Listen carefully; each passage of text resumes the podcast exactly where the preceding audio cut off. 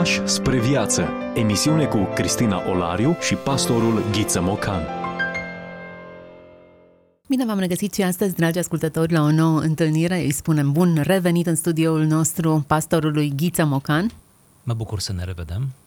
Ne oprim și astăzi în Antichitate, în preajma unui nume despre care am vorbit în ediția trecută. Teofrast este numele pe care l-am adus în discuție. Un urmaș al lui Aristotel, un întemeietor al botanicii, ne-a lăsat în urmă o operă intitulată Caracterele, despre care am vorbit în episodul trecut. Da, este un tratat dintre cele peste 200 pe care le-a scris Teofrast, deși e un nume mai puțin cunoscut decât al mentorului lui.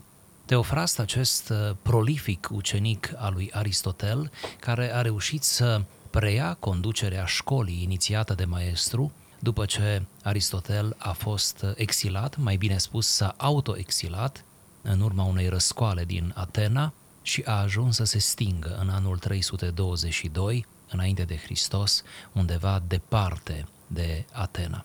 Ei bine, Teofrast, ca să nu mai reluăm întreaga biografie pe care am prezentat-o în emisiunea trecută, aș vrea doar să mai adaug s-a dovedit a fi nu doar cel mai prolific, ci a fost și un fidel urmaș al maestrului. Adică a dus mai departe studiile, analizele, toată dezbaterea filozofică și nu numai a înaintașului său cu foarte multă fidelitate.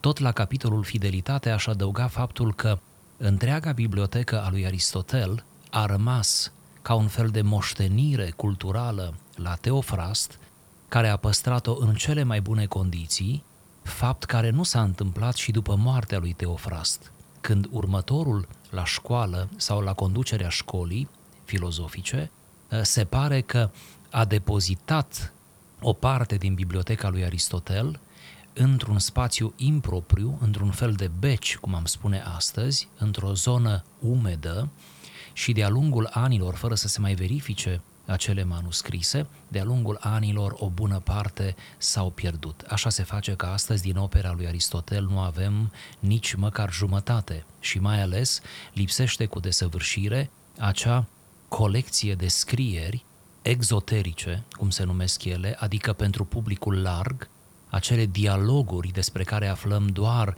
de la alți autori, dar nu mai avem operele în sine, pentru că, iată, nu toți urmașii lui Aristotel au fost la fel de atenți, la fel de fideli. Învățăm așadar, dincolo de subiectul acestei emisiuni, uh, învățăm de la Teofrast să fim atenți cu moștenirea pe care o primim. Mă gândesc că e o lecție demnă de menționat.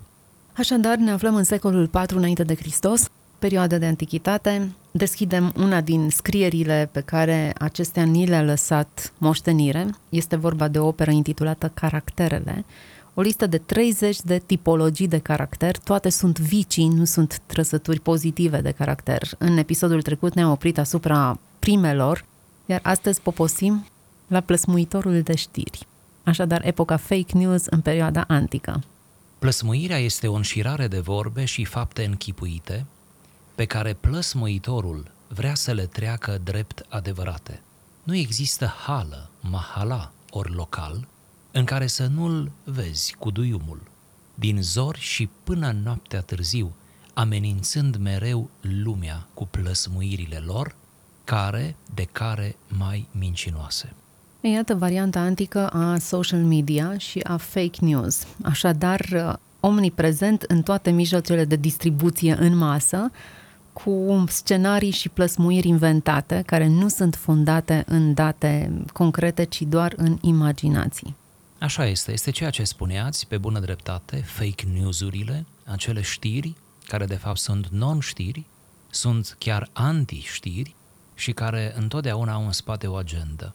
Plăsmuitorul de știri se prea poate să fie o categorie compusă din alte două subcategorii, una dintre acestea, cea mai vinovată, aceia care, cum ziceam, au o agendă în spate și urmăresc o dezinformare pentru niște scopuri concrete, pentru rezolvarea anumitor Uh, lucruri de care ei au nevoie și, pe de cealaltă parte, cealaltă subcategorie, care plăsmuiesc știrile doar din pură pasiune, de dragul artei, doar ca să aducă ceva nou, ca să iasă în evidență ca într-un fel să se propună ca formator de opinie într-o lume care, iată, trăiește ca lumea noastră de azi sub tirania opiniei. De asemenea, aș mai adăuga, dacă mi se permite, că e corectă comparația între perioada antică, în Atena mă refer, și democrația susținută în Atena și democrația de care noi avem parte în aceste vremuri. Pentru că și în Atena acelei vremi, a lui Teofrast, era încurajată opinia. Ori plăsmuitorul de știri, adică faptul că oricine poate să spună orice, nu? Despre orice subiect, oricine poate să se pronunțe, oricine poate fi un specialist în devenire sau, iată, un uh, ipocrit, nu? Care uh, nu este decât un farseur care încearcă să uh, opereze cu adevăruri uh, de fapt dubioase sau lucruri dubioase. Deci, uh, spațiul acesta al Atenei se, se preta la așa ceva din cauza libertății, din cauza încurajării opiniei. Oamenii erau încurajați și atunci, în cadrul acela, să gândească. Da, interesant, nimic nou sub soare, nu? Sute mii de ani trec și rămâne același scenariu. Dorința de a plăsmui, de a inventa fapte și lucruri cu o motivație, bineînțeles, rea. Să trecem la următoarea calitate, tipologie de caracter, neobrăzatul. Neobrăzarea este, într-un cuvânt, disprețul oricărei păreri pentru folos rușinos. Înainte de toate, dacă te-a înșelat odată amarnic, să știi că tot la tine vine din nou să-l mai împrumuți și a doua oară. Neobrăzatul, așadar lipsa de rușine, lipsa de bun simț. Lipsa de obraz, obrazul gros, disprețul oricărei păreri pentru folos rușinos. În episodul trecut am mai avut odată amintirea rușinii, nerușinatul, nerușinarea este nepăsarea totală, vorba sau fapta rușinoasă, dar acum, diferit față de nerușinat, neobrăzatul este dispreț, dispreț față de oricine. Până da. la urma urmei, lipsa de bun simț, așa cum o numim noi, are la bază disprețul față de celălalt, lipsa de respect față de celălalt. Aș spune că neobrăzatul, spre deosebire de nerușinat, este forma mai uh, agresivă a primului. Adică, pur și simplu, e cel cu tupeu, cum am spune astăzi, care are pur și simplu curajul să vină și să-ți ceară a doua oară după ce prima dată te-a înșelat. Să vină din nou să te roage ca și cum nimic nu s-ar fi întâmplat, ori această indolență este profund, iată, înfierată în acest uh, citat. Interesant că este numită dispreț față de celălalt. Respectul e până la urmă o formă a iubirii, respectul pe care îl acorzi unei persoane. Nu există iubire fără respect. Nimeni nu a văzut așa ceva. Iubirea include în pachetul ei o doză consistentă de respect. Și acum o calitate mai rară, o tipologie despre care, chiar dacă o știm, o știm sub un alt nume. Hârșitorul. Hârșitorul sau hârsenia este economia împinsă dincolo de orice limită. Adică un fel de zgârcit în termenii noștri. Zgârcitul sau avarul. Poate mulți dintre ascultători își aduc aminte de celebra piesă de teatru Avarul de Molière, unde ni se descrie atât de plastic avariția și cât de nefericit poate fi omul avar, zgârcit, care mereu se uită în punga lui și care, cum apare atât de frumos în piesă, își numără necontenit banii. Se trezește noaptea și își numără galbenii. Și îi se pare mereu că ceva lipsește, și trăiește sub obsesia aceasta a strângerii de avuții și mai ales sub obsesia protecției a avuțiilor. Așadar, încercăm să obținem caracterul, sancționăm derapajele, observând care sunt tipologiile de caracter care o trăvesc, care deformează, denaturează personalitatea unui om. Interesantă această operă, acest efort de a, de a ciopli și de a reteza defecte, cusururi, lucruri toxice în uh, caracterul unui om pentru a obține cu adevărat caracter nobil. Da, dacă mi se permite, aș mai adăuga un detaliu care ține cumva de contextul lui Teofrast. Începând cu acesta, mai ales în perioada așa numită elenistică, filozofiile mari ale perioadei elenistice, ele sunt trei la număr, este cinismul, epicurianismul și stoicismul.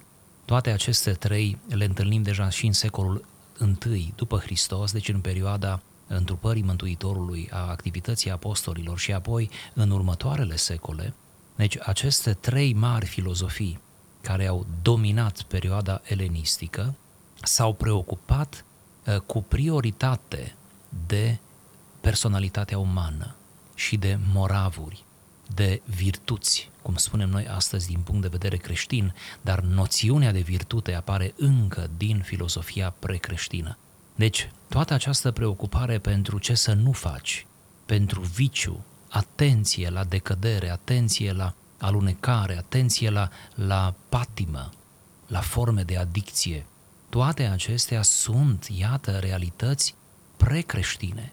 Ele sunt reluate în Noul Testament într-o altă cheie cristologică, adică legate toate de Hristos, așa cum se cuvine, dar ele ca și concepte apar înainte. Ce rezultă de aici? Și această precizare am dorit să o fac pentru cei care cred că există o ruptură sau nu este nicio legătură între precreștini și creștini, între gândirea filozofică antică și gândirea teologică a Noului Testament. Deci, ce înțelegem de aici este că încă înainte de întruparea Mântuitorului, oamenii au fost preocupați de noțiunea de păcat, de uh, moralitate, de uh, virtuți, de noțiunea de fericire, care apare în special în cele trei mișcări filozofice pe care le pomeneam. Deci oamenii au fost încă dinainte, cu sute de ani înainte de creștinism, preocupați de toate cele care le vor le va rezolva într-un fel creștinismul.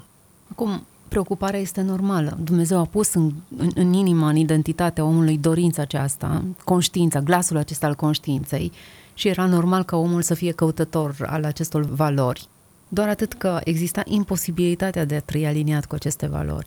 Doar afirm care este standardul și îți dai seama neputincios că nu reușești să ajungi acolo și că nu reușești să împlinești acest standard.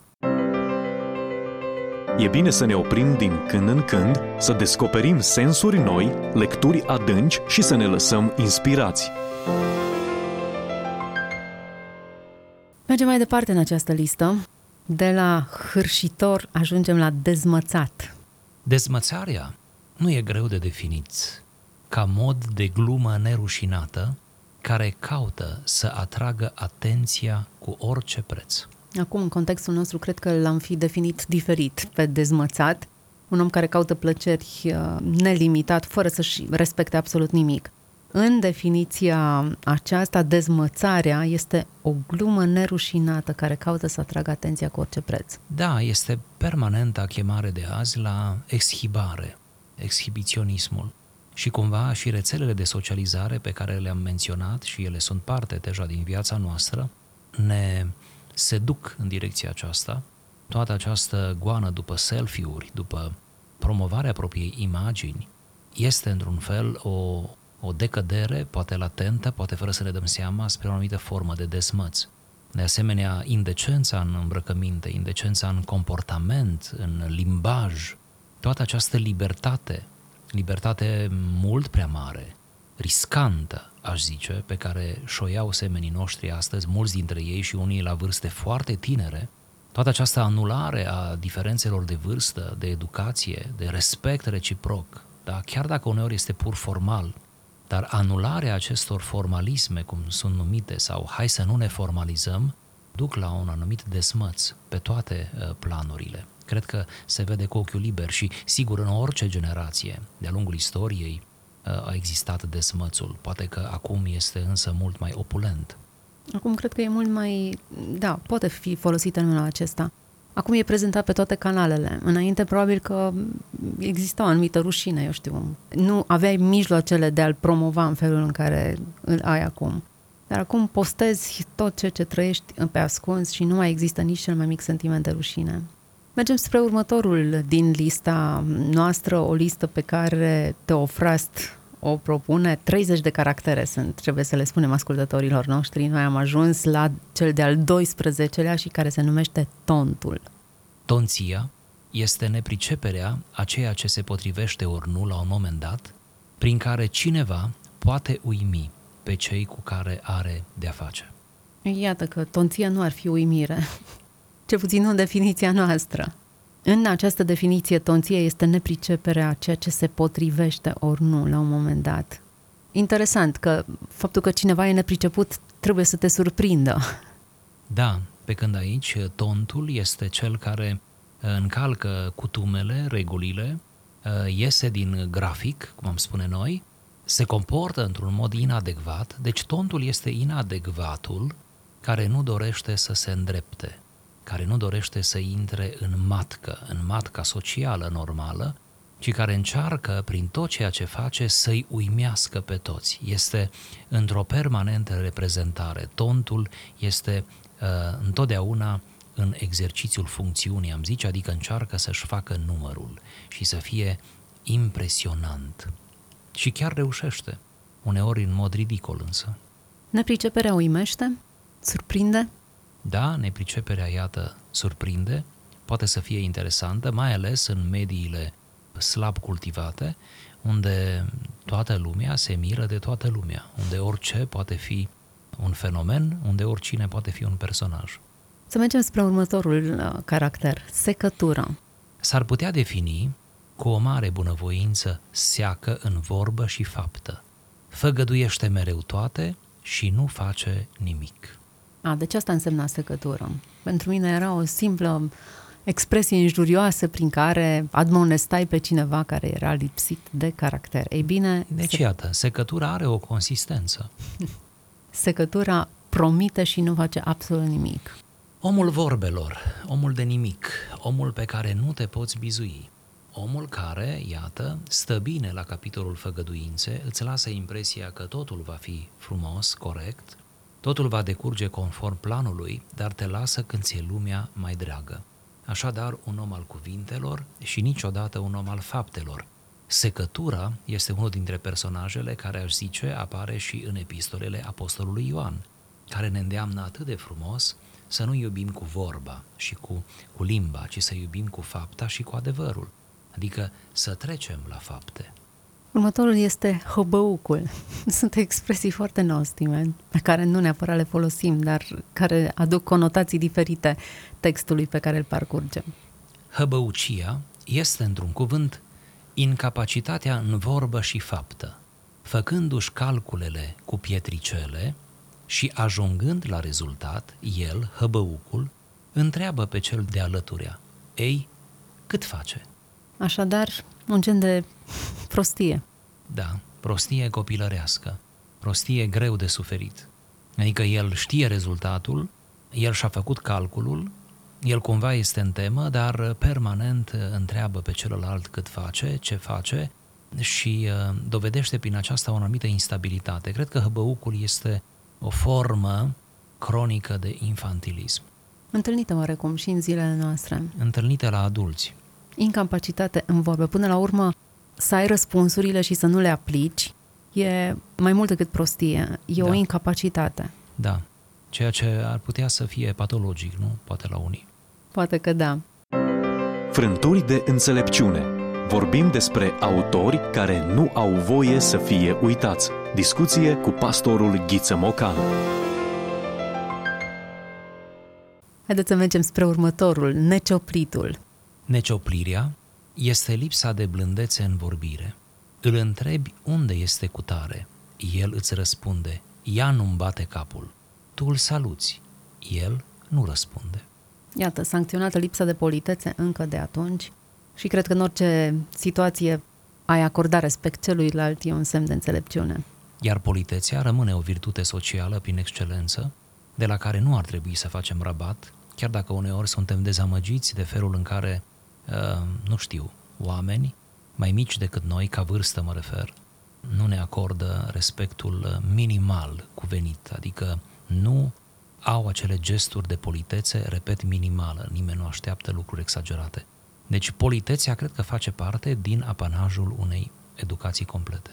Interesant. N-aș vrea să părăsim punctul acesta. Politețea nu este o calitate pe care noi să o celebrăm în mod special. Celebrăm mai degrabă autenticitatea, carisma, alte lucruri care țin de comunicare, nu politețea. Mai degrabă am vedea politețea ca un impediment, ca un lucru care creează distanță între oameni. Rămâneam impresionată de profesori foarte în vârstă care intrau în, uh, în amfiteatru și se adresau studenților cu dumneavoastră. Păreau pretențioși oarecum în exprimare, dar în același timp aveai senzația că respectul pe care ți-l oferă te obligă pe tine la rândul tău să-i oferi respect acelui om. Oamenii dintr-o altă generație, categoric limbajul s-a schimbat, Și cred că, deși referirea pe care o face Teofrast aici este legată de limbaj, de felul în care te adresezi celuilalt, politețea pornește, cred că, dintr-o atitudine mentală față de celălalt și se traduce prin expresii variate, poate mult mai mult decât formulele standard de, de politețe.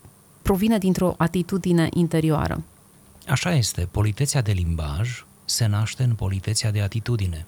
Adică, întâi pe dinăuntru trebuie să avem respect pentru o persoană, ca apoi să putem adresa cuvinte adecvate. Și eu mărturisesc că am avut câțiva profesori care erau printre cei mai în vârstă din tagma profesorilor mei, care ni se adresau cu dumneavoastră. Pe acei profesori am respectat uh, în mod natural mai mult parcă decât pe ceilalți. Am avut pentru ei o atitudine aparte o politețe aparte pentru că ei ne respectau. Ne simțeam, ne simțeam măguliți într-un fel noi, atât de tineri și de nepricepuți, că ni se spune dumneavoastră și uh, unii dintre colegii mei uh, spuneau acestor profesori să, că pot să nu ni se adreseze așa, iar ei nu făceau rabat ca și cum nu ne-ar fi auzit. Continuau să ni se adreseze în felul acesta. Era extraordinar. Uh, pur și simplu te ajută să-ți dobândești o anumită demnitate și în același timp uh, să-ți imprimi o anumită atitudine marcată de un respect legitim. De fapt, nu este nimic exagerat și acea distanțare despre care se tot vorbește într-un mod negativ, că menținem distanța, eu zic că e o distanță de care avem nevoie din punct de vedere social. Cred că nu suntem egali, adică de unde ideea aceasta că suntem egali? Nu suntem egali nici aici, nici în veșnicie nu vom fi egali.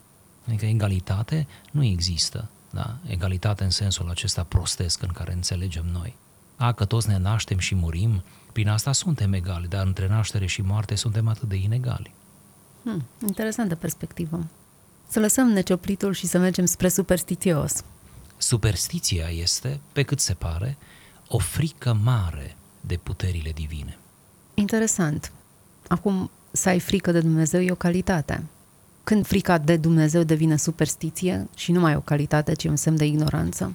Poate e bine să facem o anumită precizare. Teofrast era necreștin, precreștin, Teofrast era politeist, ca toți grecii, iar grecii erau un popor foarte religios. De altfel, antichitatea este plină de religie. Poate voi spune o noutate pentru unii, dar în antichitate nu exista conceptul de ateu. Nu exista conceptul de ateu. În precreștinism, nimeni nu era ateu. Fiecare credea în ceva, în cineva. Avea o brumă de religiozitate. Avea anumite procesiuni la care ținea, avea o formă de închinare, o formă de devoțiune. Deci noțiunea de ateu este o noțiune post-creștină, adică după ce apare creștinismul. E o altă poveste cu ateismul. Deci, în acel context, Teofrast, ca și înaintașii lui Aristotel, Platon, Socrate, ca să dăm numele cele mai cunoscute, toți au atins în scrierile lor această aversiune față de superstiție. Ei făceau diferența, politeiști fiind, făceau diferența între devoțiunea autentică față de zeu sau față de zei, devoțiunea aceea demnă și superstiția populară, atât de grobiană, aș spune, pe care o manifestau oamenii, acea teamă nejustificată, acea teamă dincolo de limite, față de ce ar putea să-ți facă zeul, față de ce s-ar putea întâmpla sau, nu știu, universul, prin forțele lui nestăpânite, ar putea să te distrugă. Deci superstiția era condamnată chiar înainte de creștinism. Asta încercam să subliniez. În condițiile în care superstiția este și astăzi privită ca un simbol al lipsei de educație, al naivității, al credulității, nu este, categoric, nu este frică de Dumnezeu, nu este respect și reverențe față de Dumnezeu, ci e credința aceea că zeii ar trebui îmbunați ca să nu se răzbune asupra ta, ci că anumite lucruri pe care le faci schimbă sau nu schimbă buna dispoziție a unui zeu. Da, și această superstiție este mutată și în spațiu creștin, din păcate, cu referire la Dumnezeul creștin, nu Dumnezeul Scripturilor, ceea ce face grozăvia acestui derapaj și mai mare. Da, superstiția este până la urmă boala omului slab, a omului care nu a înțeles credința, a omului care chiar trăiește atât de rudimentar în sufletul lui și uh, se bizuie pe ceea ce aude, pe moșteniri culturale mai mult sau mai puțin locale, fără să facă apel la revelație, la revelație care, revelația care certifică într-un fel credința noastră. Să mergem spre un alt uh, tip, cârtitorul. Cârtirea este o dispoziție de nemulțumire a cuiva față de tot ce îi se dă. Ei, atunci trăim într-o lume a cârtitorilor, am putea spune. Iată, parcă ni se descrie lumea noastră atunci, în secolul 4, înainte de Hristos. Chiar așa, nimic nou sub soare, nu-i așa? Cârtitorul este urmat de neîncrezător. Neîncrederea este înclinarea de a bănui toată lumea de necinste. Ia că devine și neîncrederea una din uh, tipologie, o tipologie de caracter. Omul care se îndoiește de absolut tot și bănuiește pe absolut toți. Îi tratăm pe ceilalți așa cum suntem noi înșine până la urmă urmei, nu?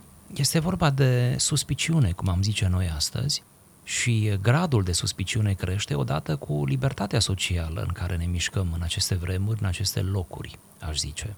Pentru că, vedeți, suntem parcă îndemnați pe diferite căi, de cele mai multe ori în subliminal, să fim suspicioși. Adevărul este că uneori avem motive să fim față de instituții, față de fenomene politice, sociale, economice, chiar față de oameni care ni se propun a fi salvatorii noștri sau nu știu.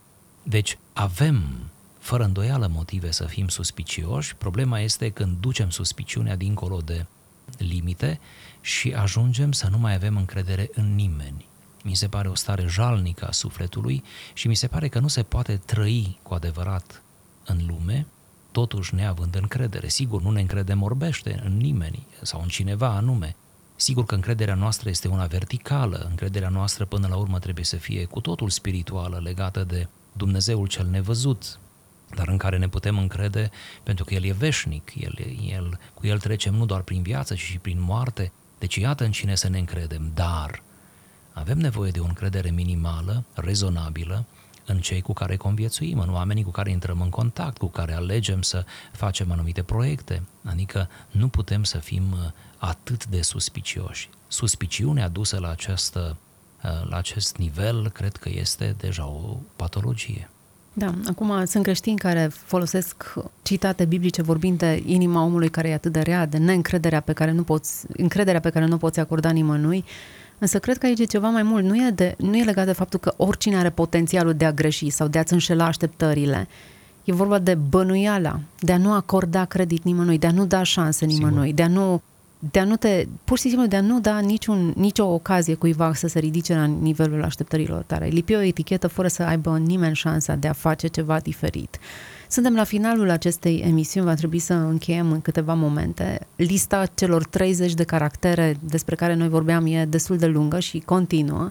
Aș fi vrut să încheiem cu ultimul din această emisiune, dar se pare că va trebui să lăsăm pe episodul următor și în felul acesta le, le stârnim interesul ascultătorilor noștri să parcurgă întregul material. Teofrast este autorul acestui material, un uh, urmaș, un ucenic de-a lui Aristotel, Lucrarea se numește Caracterele și cuprinde 30 de tipologii de caracter. Noi am vorbit doar despre câteva în acest episod, dar ne promitem ascultătorilor noștri să revenim într-o discuție în, uh, într-un nou episod. Până atunci însă fiți oameni de cuvânt, oferiți credit oamenilor semnificativi din viața voastră și în mod special, alegeți să fiți oameni care se încred în Dumnezeu cu discernământ și cu rațiune, cu bun simț și cu cu um, acea pricepere pe care Duhul Sfânt ne-o dă fiecăruia de a analiza lucrurile și de a lua decizii corecte în viața noastră. Vă mulțumesc că ne-ați urmărit, toate cele bune!